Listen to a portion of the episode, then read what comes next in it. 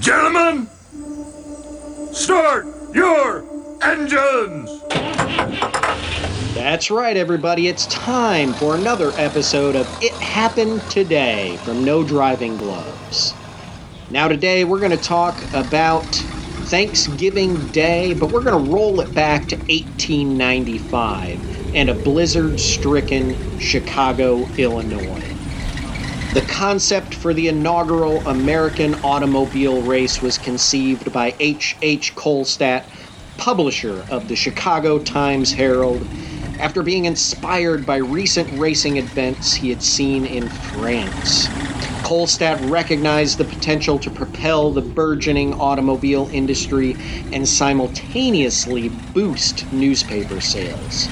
A substantial purse of $5,000, equivalent to nearly $150,000 of today's money, was offered to attract inventors to create functional, self propelled vehicles and a grand prize of $2,000 or around $50,000 today for the ultimate winner of the race. Initially planned as a 92 mile journey, the route was shortened to 54 miles from Chicago to Evanston, Illinois, and back due to the poor road conditions of the day. The event was rescheduled twice, once from July 4th to Labor Day, and finally from Labor Day to Thanksgiving Day. This was due to the competitors requesting more time to prepare their vehicles. A snowstorm struck Chicago on the eve of the race, reducing the number of participants from 89 to only six at the starting line. These included three Benz vehicles from Germany, one being modified by the Mueller Company, an American gas powered Duryea with a three speed transmission built by the famed Duryea brothers J. Frank and Charles, and two electric vehicles showcasing early interest in electric propulsion for racing. The staggered start saw the Duryea off at 9 a.m., and each vehicle accompanied by an umpire to enforce the rules of the race. The harsh conditions led to high attrition rates.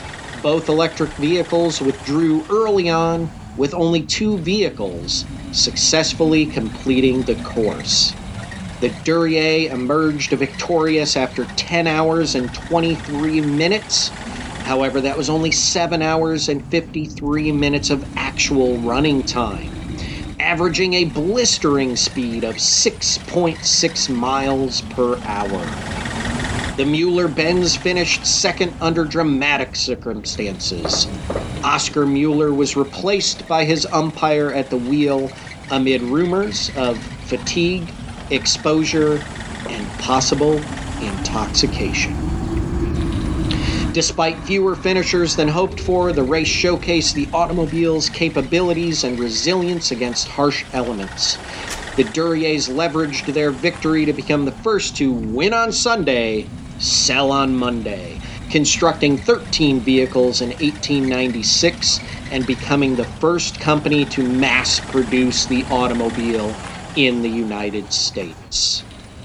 While the winning Duryea has been lost to history due to unfortunate misunderstandings, the Mueller Benz is displayed at the Mueller Museum in Decatur, Illinois. This pioneering event paved the way for auto racing in America. This Thanksgiving Day, we reflect with gratitude and celebrate this historic milestone that sparked American automobile racing over a century ago. And as always, thank you for listening to It Happened Today and the No Driving Gloves podcast. If you're enjoying these episodes, head over to social media, give us a like at No Driving Gloves, and remember, share us with a friend.